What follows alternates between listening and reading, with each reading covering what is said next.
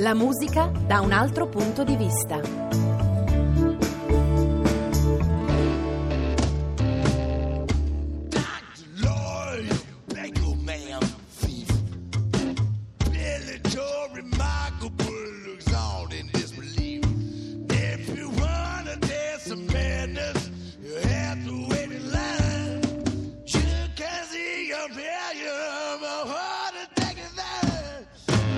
La storia di un personaggio fuori dagli schemi come Tom Waits è anche la storia della sorpresa. Quando esce un disco come Heart Attack and Vine, molti dei critici non puntano più di tanto su una voce difficile, rugginosa, come è quella di Waits, che è cresciuta, o forse si è modificata, meglio dire, nel corso del decennio precedente. Eppure Heart Attack and Vine ha un grandissimo successo tra gli ascoltatori, gli appassionati di rock, e non solo, perché tra i pezzi c'è una Jersey Girl che poi verrà ripresa da Bruce Springsteen, ma anche perché le tematiche sono quelle della solitudine, dell'amore impossibile, anche dell'emarginazione, sono sempre connesse a un gusto per l'impasto sonoro che chiama a raccolta gli amori di Waits, gli anni 50. Per esempio, tra questi amori ce n'è uno che, se non canta come Waits perché è più intonato, più effervescente, è un riferimento costante. Si chiama Little Richard e ha scritto, insieme a pochi altri,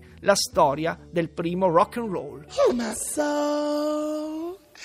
Baby, baby, baby, baby, don't you know my love is true? Honey, honey, honey, honey, honey, get up off of that money. Kiss, kiss, kiss, kiss, kiss. Oh, my soul. Gimme, gimme, gimme, gimme, gimme.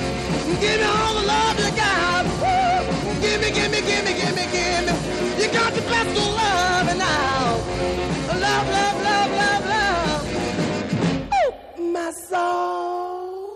Little Richard è un grande non allineato del rock and roll, uno capace di mollare tutto e buttare moltissimi anelli nel fiume Hudson prima di entrare, per esempio, in un monastero. Little Richard ha continue conversioni sulla via di Dio, ma poi torna a fare rock and roll. In qualche modo la storia di Waits è una continua storia di perdizione e redenzione. Dopo aver lasciato Ricky Lee Jones, il primo vero amore della sua vita, essersi avvicinato a Kathleen Brennan, che sposerà, con cui farà 3 figli e con cui scriverà moltissime delle canzoni che sarebbero arrivate, Waits, proprio grazie alla collaborazione estemporanea con Springsteen, che è sempre stato un po' il suo negativo, si chiede se è il caso di continuare nell'ambito della musica che bene o male si può definire rock, e così dall'80 al 1983 si trova a scrivere, per esempio, la colonna sonora per uno dei film più complicati di Francis Ford Coppola, One from the Heart, in italiano Un sogno lungo un giorno, o anche si avvicina al cinema proprio in un film firmato da Coppola.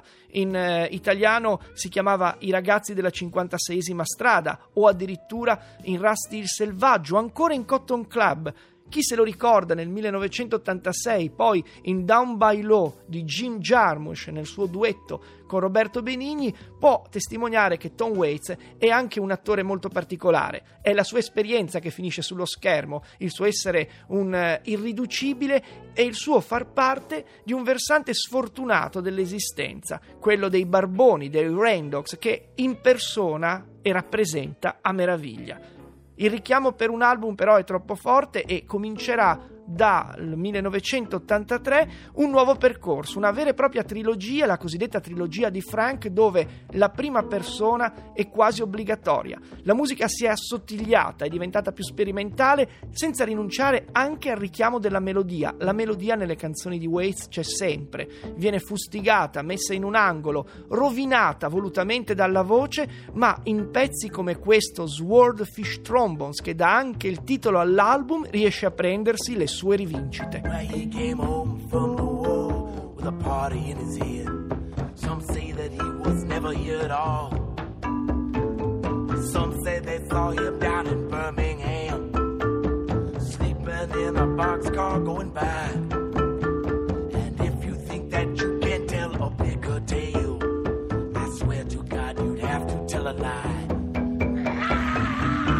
Con Swordfish Trombones si inaugura la trilogia di Frank, che comprende Rain Dogs, di cui abbiamo parlato ieri, del 1985, mentre Swordfish Trombones è dell'83, e poi Frank's Wild Years dell'87. In qualche modo, in tutto questo, Frank rivisita i suoi anni selvaggi.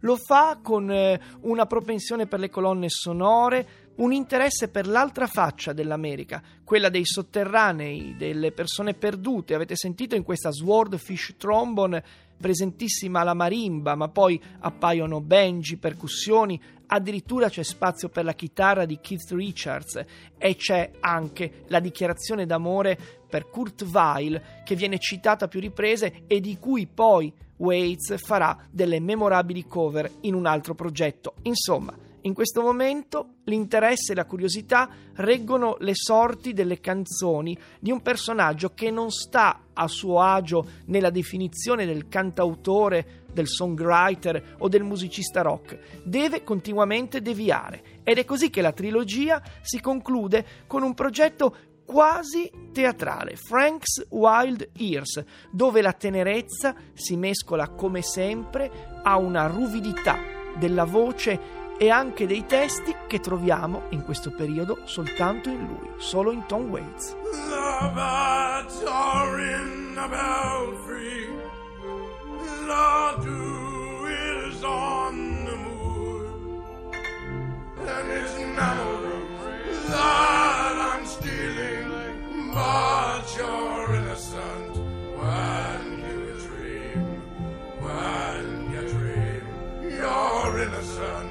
When you dream, when you dream, you're innocent, when you dream. Sembra incredibile ascoltando questa Innocent When You Dream, ma Tom Waits negli anni 80 e anche nel decennio successivo viene definito il Frank Sinatra del rock, con un po' di paradosso sicuramente, però se prendete la melodia, per esempio di questa canzone o di altre che fanno parte della trilogia della pazza vita di Frank, vi accorgerete che le canzoni, ogni volta che vengono riprese da altri, hanno delle potenzialità pop enormi. La voce di Tom Waits le rende particolarmente rugginose, uniche, e ad alcuni piace proprio così, altri si consolano con le numerosissime riletture.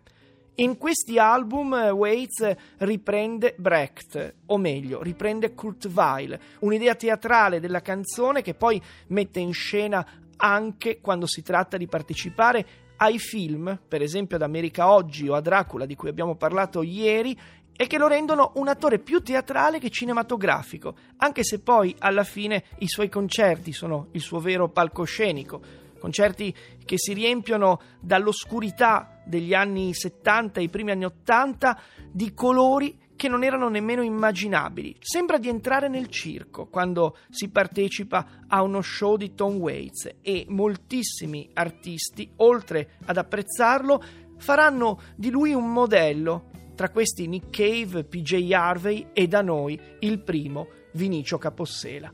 Arrivati negli anni 90, il disco che colpisce di più di una carriera in cui si alternano moltissime cose è quello della fine del decennio. Siamo nel 1999, per molti Tom Waits ha detto tutto.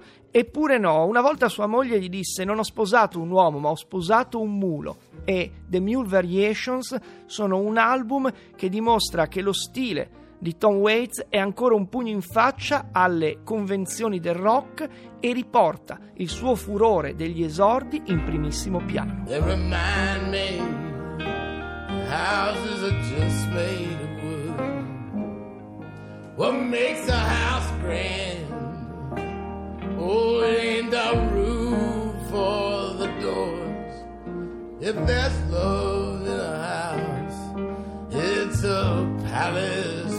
Sure, without love, it ain't nothing but a house where nobody lives.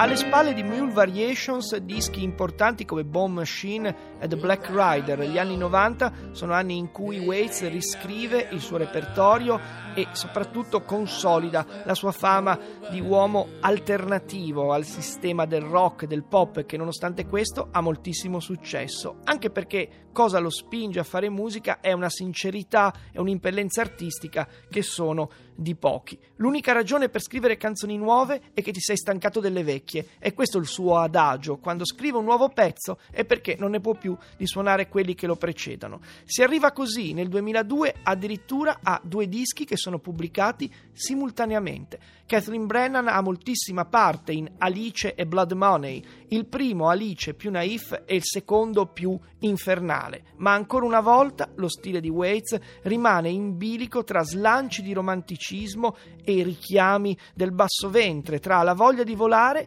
e la constatazione che in questo mondo non è possibile, il cabaret dell'assurdo e il rock and roll degli anni 50. In questa operazione di equilibrismo Tom Waits sta benissimo, soprattutto quando decide di far suonare un vero e proprio esercito della salvezza, che è quello al lavoro, per esempio, in Coney Island Baby. Every night she comes to take me out to dreamland. When I'm with her, I'm the richest man in the town. She's my Coney Island baby. She's my Coney Island. Dopo 2 dischi come questi, come Alice e Blood Money, il crepuscolo si impossessa di Tom Waits. I concerti continuano anche le sporadiche apparizioni cinematografiche, però la tristezza, una tristezza che lo avvicina ancora una volta al suo negativo, a Bruce Springsteen, quello di The Ghost of Tom Joad, ha la meglio nelle canzoni. Viene pubblicata una antologia che in realtà è piena di inediti, che si chiama Orphans, Brawlers, Ballers and Bastards, addirittura 3 CD, dove Waits dà prova di un'insospettabile versatilità locale. E poi c'è l'ultimo disco fino ad ora, è del 2011, si chiama Bad as Me, dove in qualche modo si trovano raccolte un po' tutte le influenze di questo grande personaggio. Hanno la meglio, come sempre, le suggestioni di un jazz che è quello ruggente tra gli anni 30 e quelli della rivolta nera, la rivolta della musica jazz degli anni 50, che Waits cavalca con una consapevolezza e una incoscienza che sono solo sue.